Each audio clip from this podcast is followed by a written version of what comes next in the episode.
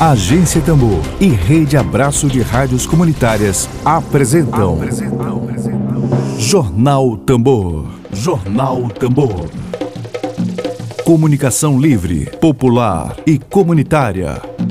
Está no ar Jornal Tambor. Jornal Tambor. Bom dia, muito bom dia para você. Hoje é segunda-feira, dia 5 de abril de 2021. Está começando agora a nossa programação. A gente deseja a todos e a todas uma boa semana, é, muita saúde, continue se cuidando, continue ficando em casa, só saindo se for extremamente necessário, continue usando máscara. Bom dia para você. Bom, temos os nossos destaques de hoje. Vamos aos destaques desta segunda-feira, dia 5 de abril de 2021. Você está na agência Tambor, essa experiência de comunicação popular pioneira aqui no Maranhão, comprometida com interesse público, jornalismo interpretativo a serviço dos direitos humanos, a serviço da democracia brasileira. Vamos ao Dedo de prosa.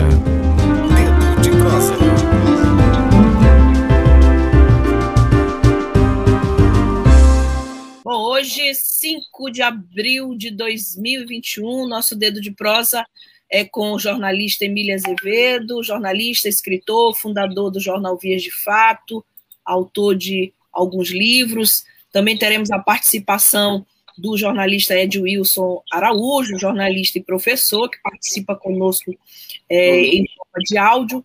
Emília Azevedo, você consegue me ouvir com perfeição? Bom dia.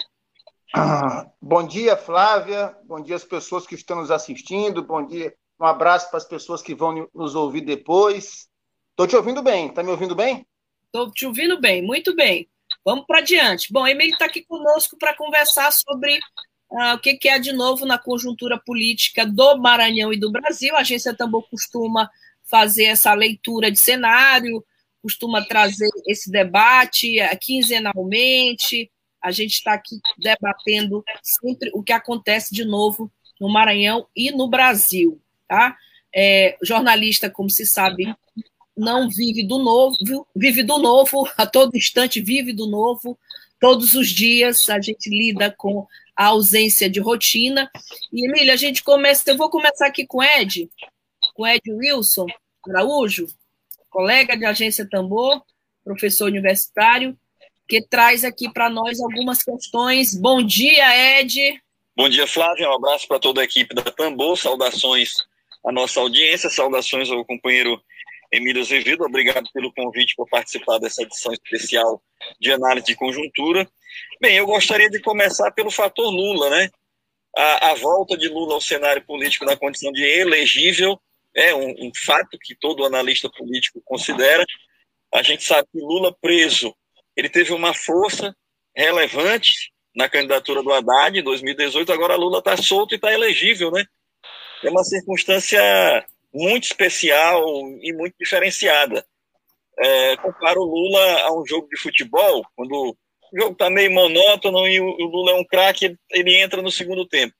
Quando ele entra no segundo tempo, ele modifica todo o esquema tático do, do time dele e ele provoca um alvoroço no esquema tático do time adversário. E é isso que vem ocorrendo, esse alvoroço. Depois da entrada, do retorno de Lula ao cenário político nessa condição de elegível, Bolsonaro já fez umas aparições com máscara, já ordenou ao ministro da Saúde, o novo ministro da Saúde, é, defender vacina, defender medidas sanitárias. É, então, são efeitos do retorno de Lula ao, ao cenário político aí na, na, nas prévias, digamos assim, da eleição de 2022, né? Mexeu tanto que seis eventuais pré-candidatos a presidente da República, o Ciro Gomes, o João Dória, o Eduardo Leite, o Mandetta, o ex-ministro Mandetta, o João Moedo e o Luciano Huck lançaram um manifesto defendendo a democracia, não, não incluíram Lula nesse manifesto.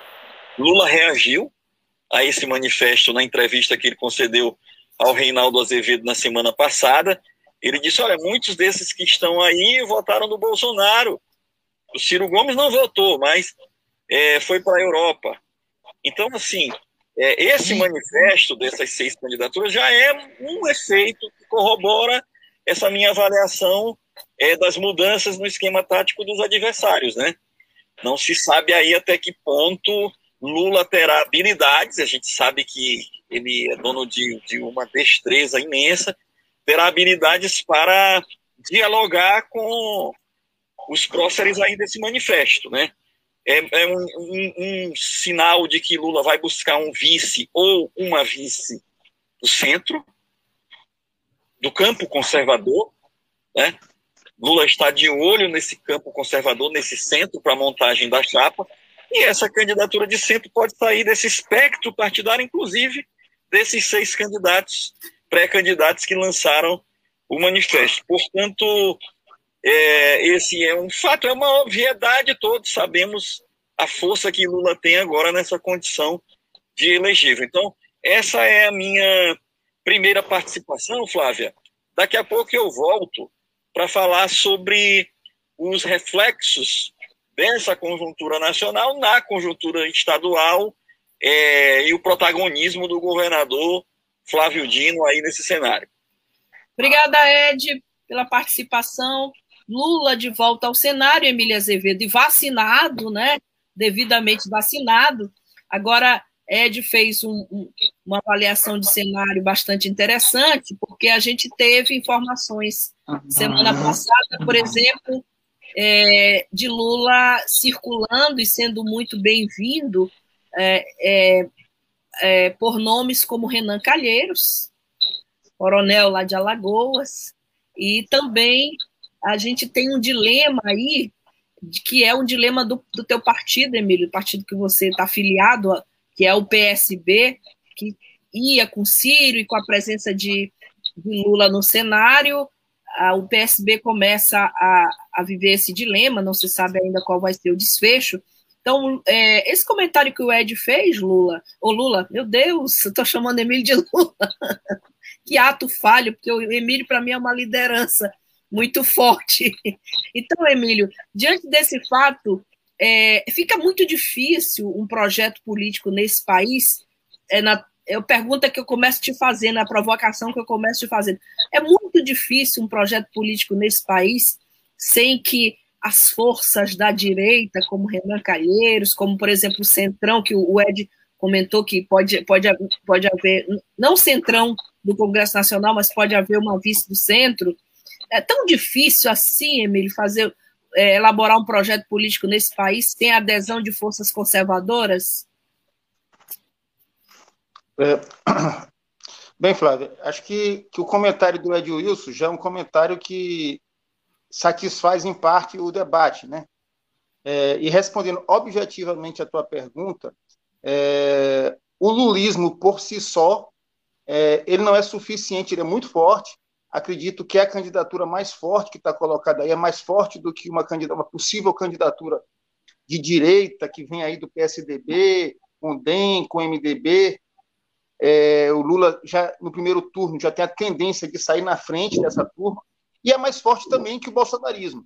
Mas para ganhar a eleição é, não é suficiente. O lulismo por si só vai precisar fazer um acerto com setores conservadores. Eu estou falando do ponto de vista eleitoral, ele vai precisar somar com outras forças. Para mim isso é muito evidente. Ninguém ganha só essa eleição, Flávia. É, por isso que eu acho que o Bolsonaro está numa situação muito difícil, porque ele, ele, ele, em dois anos, ele espantou todas as forças de direita, não é? que foram fundamentais para a eleição dele. Esse manifesto que teve recentemente, todo esse povo votou nele. E ele, ele agora criou um fosso entre ele e essas forças de direita. O que ele tem hoje é a extrema-direita, não é? radical, fanática, golpista, é, que trabalha muito com mentira na internet. É, mas ele caiu né, todas as informações dão conta que ele caiu bastante na, na, na, rede social e conta com uma aliança com Arthur Lira né, para se manter no poder, essa, essa é, é, é, para evitar o impeachment. É o que Bolsonaro tem hoje. Né? É, e os blefes que ele tem aí, blefe não, a tentativa que ele tem de, de, de, de atacar a democracia com o estado de sítio, essa crise na, na, na, junto às Forças Armadas, mas eleitoralmente ele vai ter muita dificuldade. Não é por isso que ele já tenta é, saídas é, antidemocráticas. E do, entre os adversários dele, tanto o campo da direita ou de centro, como alguns chamam, mas eu prefiro chamar de direita, quando o Lula, que é de centro-esquerda, vão precisar somar para garantir uma vitória mais tranquila no eventual segundo turno. Bom, a Rejane está chamando aqui Emílio Lula da Silva, meu ato falho ainda há pouco. A Dorian Azevedo comenta ah, as velhas práticas políticas se rearranjando, as velhas figuras das velhas oligarquias estão sempre em suas performances camaleônicas. Isso mesmo. É isso mesmo, Dorian. Emílio, e, e, o PSB diante da entrada do Lula no cenário? Tu arriscarias um palpite sobre o PSB? Eu, eu acho que está indefinido, Flávia. Está indefinido. Está indefinido. Mas a, a, a presença do Lula muda muita coisa. Né? Muda muita coisa e eu acho que antigas divergências, tanto a presença do Lula, quanto esse cenário terrível com a presença do Bolsonaro na presidência. Então, eu acho que o fator Bolsonaro, que é um fator de exceção na política, né, de exceção quanto à volta do Lula para o circuito eleitoral, pode sim é, promover uma, uma, uma, próxima, uma reaproximação entre PSB e PT, do plano nacional. Bom, o Ed comentou ainda há pouco, que daqui a pouco ele volta novamente aqui conosco a comentar a participação do governador do estado, Flávio Dino, nesse processo de sucessão é, presidencial, mas eu queria trazer o debate aqui local. A gente tem um debate que é sempre local e nacional. Vamos falar um pouquinho de Maranhão agora. A gente tem um governador já anunciando, Emílio, publicamente que é candidato a senador, né?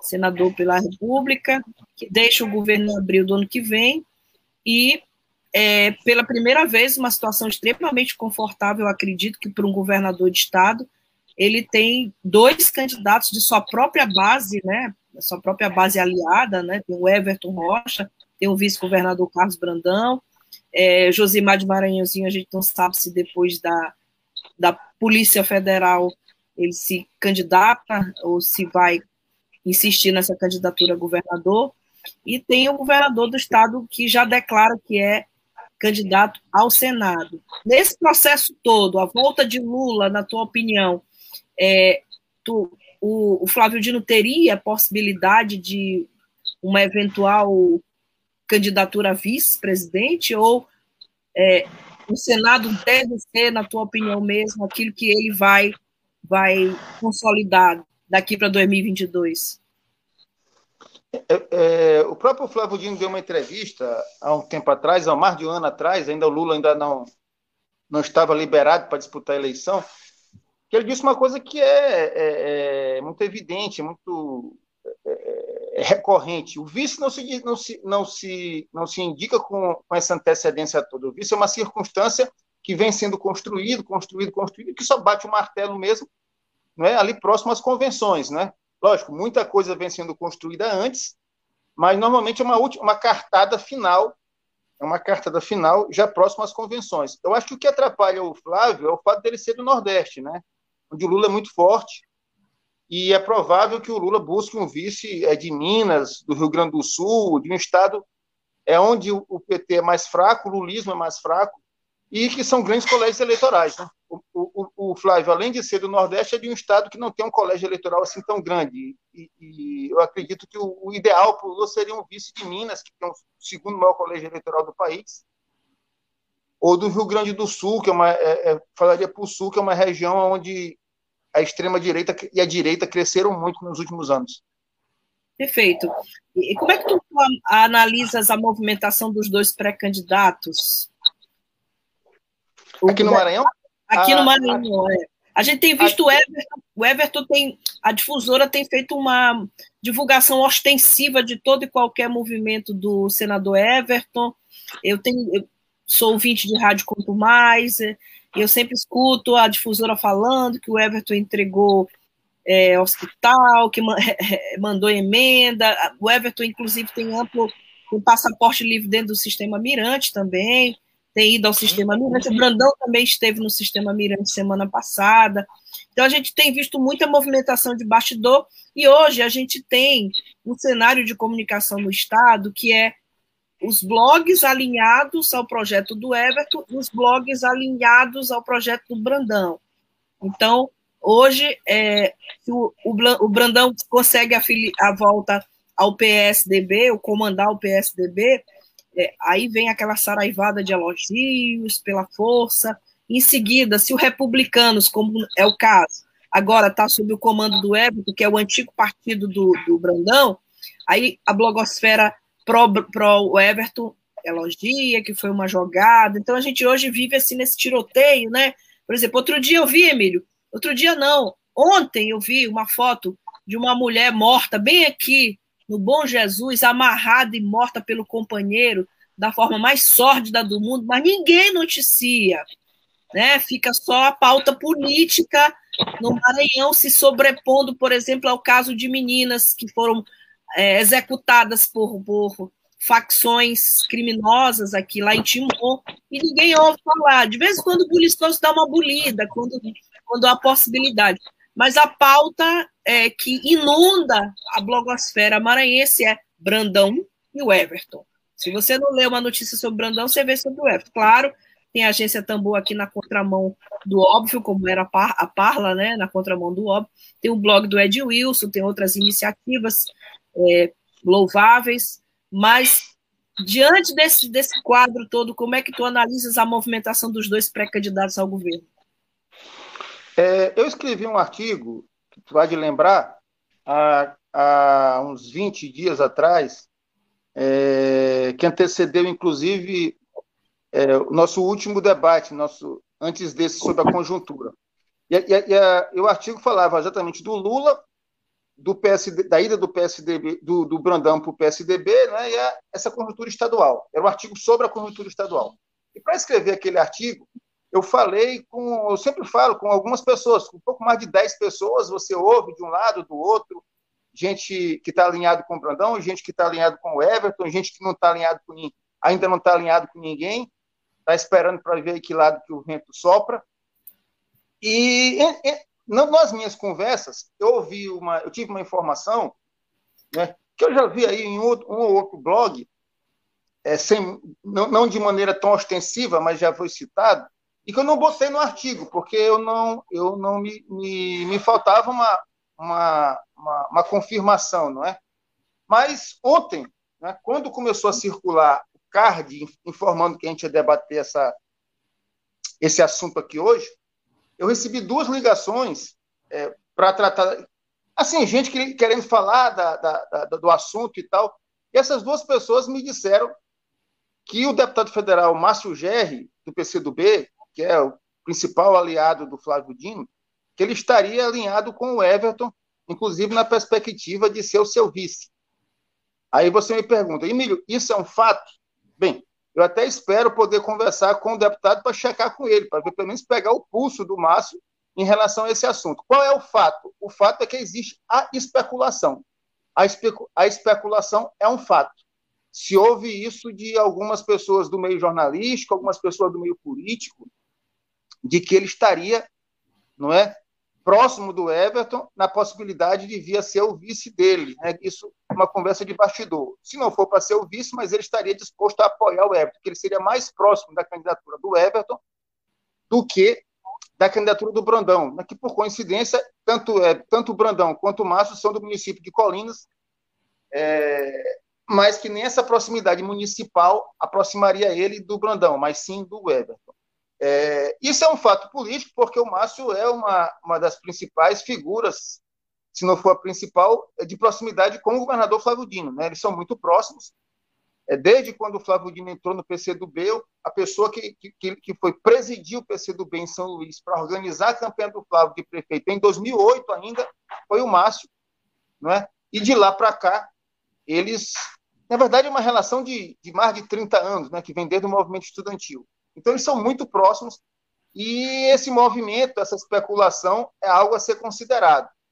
Né? Vamos tentar apurar isso mais para frente, para saber até onde isso tem de, de, de, verdade. Mas eu ouvi também, Flávio, e, não coloquei no, no, meu artigo passado, de uma pessoa que é muito próxima ao Flávio e é torcedor do Brandão, não é? da possibilidade da chapa.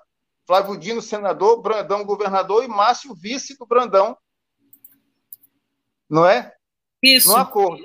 Aí eu perguntei, mas aí os dois são do PCdoB, é, o, tanto o Flávio quanto ficaria um senador e um vice do PCdoB. Nessa hipótese, o que essa fonte ligada ao governo Flávio Dino me disse é que aí o Flávio Dino sairia do, PC, do PCdoB, que é uma possibilidade que está posta, né, iria para um PT ou para um outro partido de esquerda, seria o senador por outro partido e o Flávio seria o vice pelo PCdoB.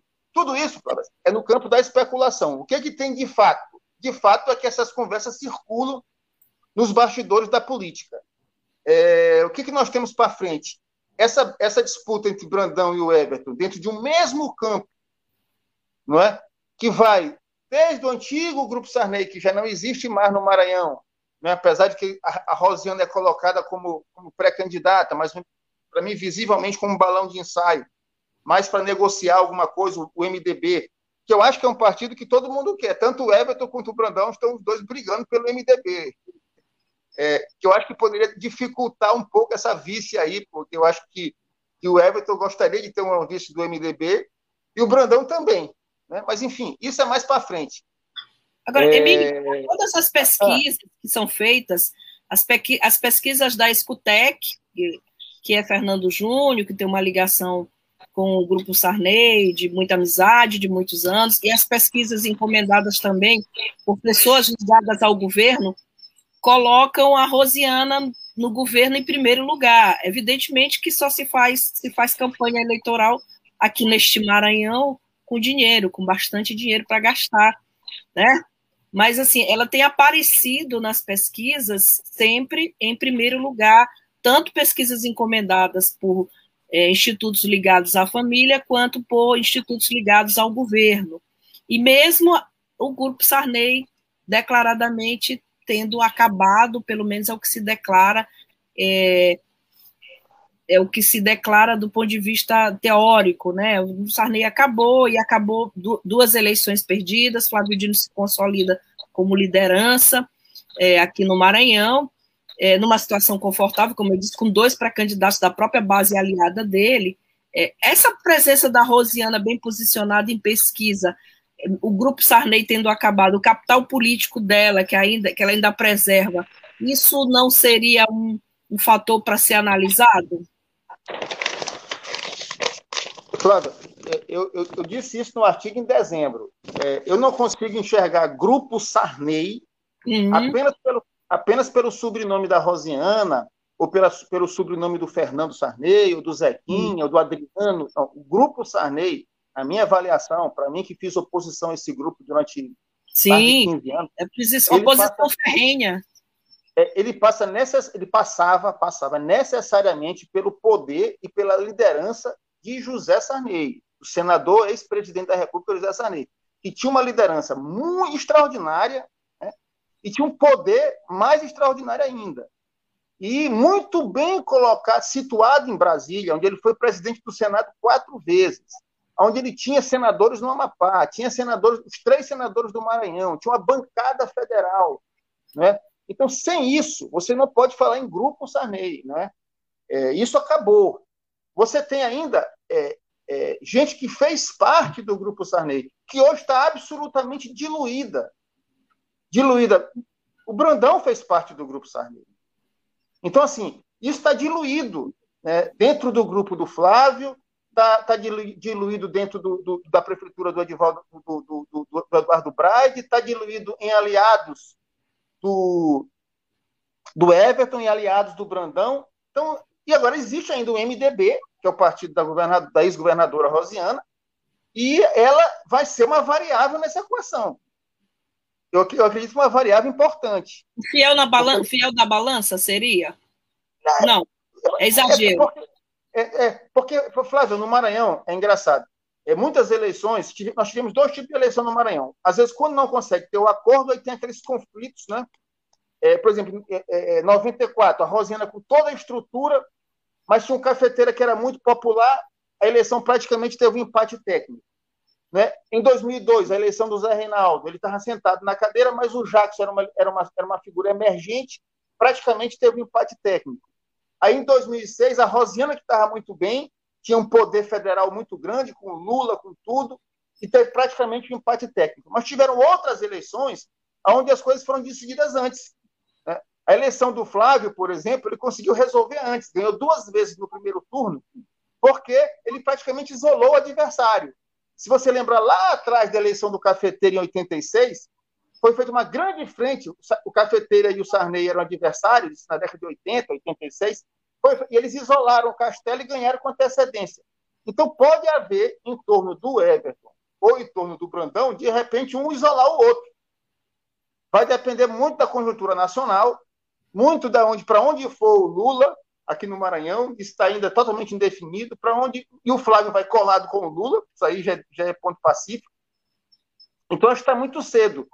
Eu acho que o, e, o grupo Sarney também, isso aí sempre foi uma, o grupo Sarney foi um ato falho. O MDB, a Rosiana, que é a herdeira do grupo Sarney, né, que é herdeira do pai, é, eles sempre é, procuraram um lado, é, é, é, não nadar contra a corrente.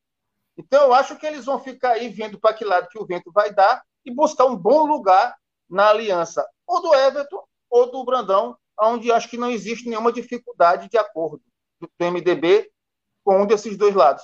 Desses dois lados, não, dessas duas candidaturas que formam o mesmo lado. Sem dúvida, sem dúvida. Bom, é, a cidade de Colinas vai fazer aniversário dia 10 de abril, e a gente sabe que política se faz no campo simbólico, não existe política sem gestos, não existe política é, sem esse campo simbólico, a gente vai acompanhar de perto, né, a cidade do, do vice-governador Carlos Brandão e do deputado federal Márcio Gerri, é, já estiveram juntos em alguns eventos lá em Colinas. Vamos ver para onde é que vai o Márcio, que está é, sendo tão cobiçado como vice, uma espécie de, de noiva cobiçada dos dois pré-candidatos. Vamos ver para onde é que ele vai, né, Emi? Porque é o que tu falaste. Eu, já, eu, eu que estou em dezenas de grupos de WhatsApp, eu vejo figurinha do Márcio com o Everton, já figurinha de WhatsApp já tem dos dois juntos. É, e, enfim, vamos acompanhar de perto. Eu vou chamar o Ed mais uma vez, mas antes precisamos fazer menção à nossa audiência, que é tão importante para nós. O Tutuca fala, Tutuca Viana comenta que o pensamento do Emílio é perfeito, a análise do Emílio. Ah, o Martins Kelé comenta que grande questão a candidatura de esquerda ou frente de centro-esquerda na entrevista de Lula Paz e Amor. Falou e ressaltou bem o seu empresário como vice, é Lula vai nova, precisa novamente buscar esse, esse Zé Alencar da vez para ser, ser o vice. É, bom, aí tem o, o, a, o Célio Matos, que comenta: partidos de esquerda têm de se unir pra, no só nome para 2022. Pegar todas as correntes de esquerda, centro-esquerda, acho que hoje o nome mais popular com chance de levar no primeiro turno chama Ciro Gomes, na opinião do Célio Matos. Um abraço, meu amigo e companheiro Ed Wilson, Célio de Santa Bárbara do Pará, esse programa 10. Obrigada, Célio, pela sua audiência. Eu só acho que o Ciro, Célio, tem um problema muito grande, que é ele mesmo, né? A forma como ele se manifesta publicamente é, e é uma forma bastante desastrosa, né? Só ter chamado a Dilma de aborto político, como ele fez recentemente, próximo ao Dia da Mulher, já o, já o classifica, como eu comentei no Twitter, como uma espécie de suicida político.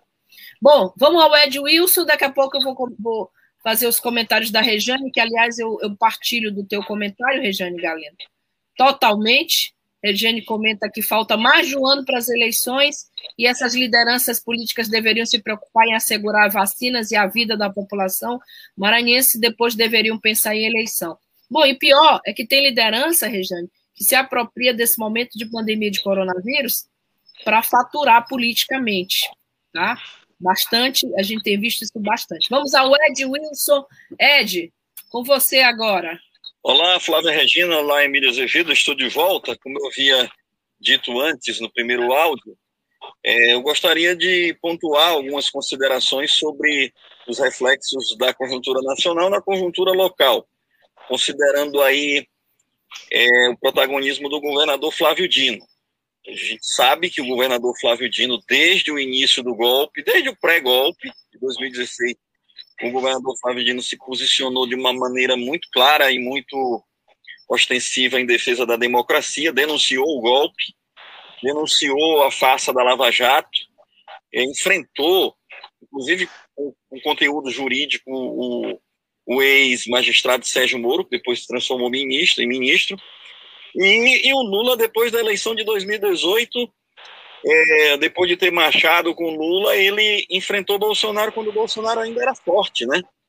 Bolsonaro ganhou a eleição em uma circunstância muito favorável, começou a governar em circunstância muito favorável, é, e Flávio Dino enfrentou Bolsonaro nas redes sociais, em entrevistas.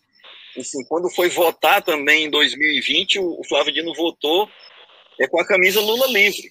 Então, assim, é um, uma personalidade política que tem todas as credenciais para buscar um alinhamento em 2022 com Lula. Né? A gente fica, às vezes, é, fazendo algumas projeções de que, se tudo der certo, Flávio Dino se eleger senador, ele é um senador ministro, né? Quase ministro, porque é, é bastante provável que em uma vitória de Lula, estou colocando aqui um cenário, se tudo der certo para o campo democrático, em uma eventual vitória de Lula, o, o Flávio Dino, pelas suas qualidades técnicas, e, é, seria uma figura é, provavelmente convidada para compor um ministério. Então, é, eu digo isso porque na chapa, eventual chapa de Flávio Dino para o Senado, a posição de primeiro suplente de senador vai ser muito pensada. Né? Vai ser muito pensado o nome que será o primeiro suplente de senador na, chapa, na eventual chapa do governador Flávio Dino.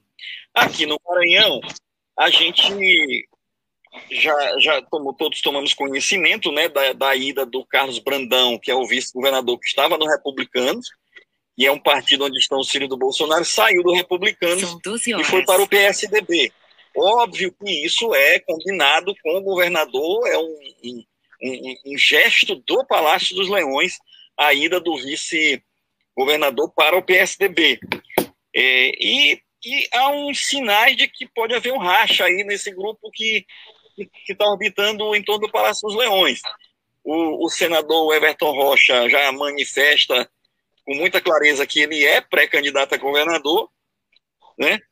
Em, em, em uma situação de que não, não cabem os dois. O Palácio dos Leões vai ter que optar ou por Carlos Brandão ou por Everton Rocha. A não ser que, a não ser que Lula, com a sua extrema habilidade, consiga incorporar o PDT nível nacional na sua coligação. Né? e o PDT, digamos assim, negue a legenda para o Ciro Gomes e, e, o PDT venha como, como vice é, ou venha compor a chapa com Lula. Então, nesse cenário, o PDT não teria candidatura própria. E isso seria um fato que iria, de certa maneira, é, abalar essa pré-candidatura de Everton Rocha, porque ele seria um candidato a governador sem candidato a presidente. Mas o que nós temos visto na imprensa local, pela manifestação de algumas linhas editoriais que são claramente vinculadas aos interesses do Palácio dos Leões e ao gabinete do senador Everton Rocha, é que se desenha uma divisão, um racha, né? Mas política muda sempre, tem sempre diálogo, tem sempre tem sempre conversas, né? E os dois partidos, tanto o PSDB do Carlos Brandão quanto o PDT do Everton Rocha, são partidos da base de, de do, do, governador Flávio Dino e pode ser que o PSDB também tenha um diálogo com, com Lula, né? Visto que, que o PSDB agora está numa, numa linha de colisão com o bolsonarismo. Então, o bolsonarismo, a extrema-direita, acaba criando uma circunstância que empurra a direita e o centro para, para outros atores que podem dialogar, né? Então eu vejo que neste momento tem se desenhando um racha na base do governador, uma candidatura de Brandão sendo do Palácio dos Leões a candidatura do Everton Rocha contra, mas pode haver conversa isso pode mudar e ter um grande acordo. Bom, obrigada, Ed, pela participação. Emília, essa posta de ministro parece mais mais viável, né? Ministro Flávio Dino. é, é, ainda não tinha visto esse tipo de, de ilação, né? É uma possibilidade, não resta a menor dúvida. É, sem dúvida nenhuma. Bom, temos aqui o João Hélio de Caxias chegando. Salve, salve, bom dia, excelente programa, excelente tema. Aninha Morena comentando: Ciro Gomes não tem mais meu voto, se algum dia ele se candidatar.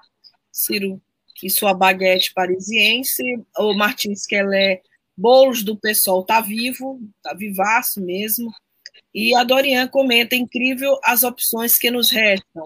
Emílio, alguma algum ponto que você gostaria de iluminar agora nesse. É, o, o, o, a, o dado mais importante da conjuntura. Gente, o tema aqui é conjuntura política. Que Sim. A, nossa, a, nossa, a nossa circunstância social é, é a pandemia, né? Está é, tá se falando aqui de eleição, de candidato, mas o que tem de mais importante no país, inclusive o nosso maior desafio político é, e social, é estancar essa quantidade de mortes que estão aí, é, quase 4 mil pessoas morrendo por dia. E isso passa pela política, porque a gente só chegou nesse número por conta do desarranjo, é, uma verdadeira diarreia que é o governo Bolsonaro, né? O governo Bolsonaro é uma diarreia que, que é, é, é, resultou nessa catástrofe, não é, com é, discursos equivocados, é, absolutamente equivocados, discursos criminosos, é, uma pregação falsa, um festival de mentira que é o grande, a grande arma da extrema direita. Foi, foi em 2018 e segue sendo a mentira que é algo, Flávio, que a gente vai ter que tratar. Estou até querendo que a agência Tambor faça uma espécie de, o nosso aqui, nas nossas limitações, mas uma campanha contra a fake news no Brasil, porque a uhum. fake news é um negócio assim violento. E, por fim, é, é, aí sim, o nó da política é que é lamentável que o presidente da Câmara dos Deputados, o Arthur Lira, que é uma figura bastante suspeita, bastante controversa, bastante enrolada, tem processos aí na, na, na, justiça, inclusive no Supremo, que ele esteja não é, sentado em cima de todos os processos de impeachment do Bolsonaro, negociando, não é? Hoje é o pai do orçamento aí, não é? é, é botou ministro agora semana passada dentro do Palácio do Planalto, né, ministro com o carimbo do Arthur Lira, e esse acordo Bolsonaro-Arthur Lira é extremamente prejudicial ao país, porque a diarreia que foi o governo Bolsonaro em relação a essa pandemia segue aí como uma espécie de avalanche matando gente a todo minuto né, nesse país, a, todo, a toda hora, né? que é o principal é, é, é, é, desafio social do Brasil, estancar isso ao longo. Isso não é uma coisa que vai ser assim é, é, automática, não. Ou você acerta medidas em relação a essa pandemia, ou o desassossego seguirá sendo é, descomunal, absurdo. Eu, eu fiz, é, nas últimas eleições municipais de 2000 até 2020, eu participei de todas as campanhas é, como profissional de comunicação. Desde 2000 até 2020, 20 anos. E me chama a atenção, Emília, a campanha de 2008, quando todos os candidatos a prefeitos desse Brasil em seus programas eleitorais, é, todos é um exagero dizer, mas eu creio que 95% dos prefeitos municipais aqui do Maranhão, em especial, apareciam em seus programas eleitorais com a foto do lado de Lula. Eu tenho impressão que a eleição de 2022, é, deputados federais, deputados estaduais que tiverem alguma espécie de alinhamento com Bolsonaro vão ter muita dificuldade de colocar foto dele ao, deles ao lado do presidente da República, Jair Bolsonaro.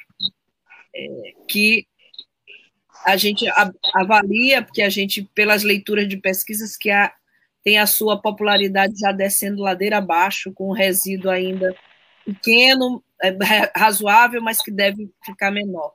Bom, tem Fátima, tem Maria Santos, da Pastoral da Mulher, né, Fátima, Maria de Fátima Santos, da Pastoral da Mulher. Obrigada, Maria de Fátima. Tem o Martins Kelé comentando que o Wagner Cabral disse governo Bolsonaro é um boleto e tem de vencer. Como? Não entendi, Kelly. É um boleto? Acho que é um boleto já vencido, né? O, o Gil Quilombola, Emílio, muito lúcido, parabéns pela reflexão. E, Emílio, vamos às nossas considerações finais, já ultrapassamos aqui o nosso tempo. É, as tuas considerações finais sobre a nossa conversa de hoje. Flávia, só é, agradecer muito a audiência aí, todas essas pessoas aí que caminham junto conosco, né? Mandar um abraço a todos. E acho que a sociedade, é, a sociedade precisa pensar nessa campanha contra fake.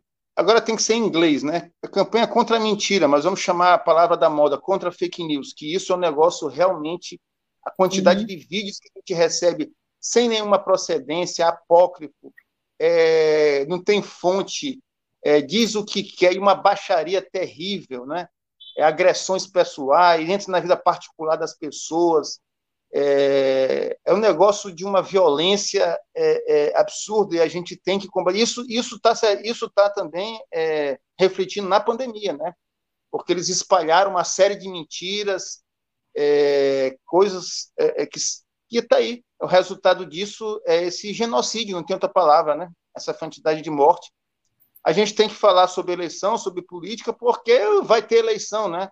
Mas é, eu vim até de preto, porque o Brasil está de luto, né? O Brasil está de luto. É, é, é, tem uma, uma, uma projeção de 600 mil mortos até julho por um jornal norte-americano. Um estudo já feito que até julho nós teremos 600, mais de meio milhão de pessoas mortas por Covid-19 no Brasil. Emílio, então, fé na vida, fé no que virá, como diz a música. Obrigada pela participação aqui hoje. A todos e a todas a gente agradece pela presença. O Marcondes Lopes Leite, muito boa análise de conjuntura. Parabéns a Ed Wilson e Emília Azevedo. Aos dois e jornalistas. A Flávia? Não, eu sou apenas a mediadora do debate. Parabéns Meu papel a Flávia. Obrigada, Marcos. essa tropa aí.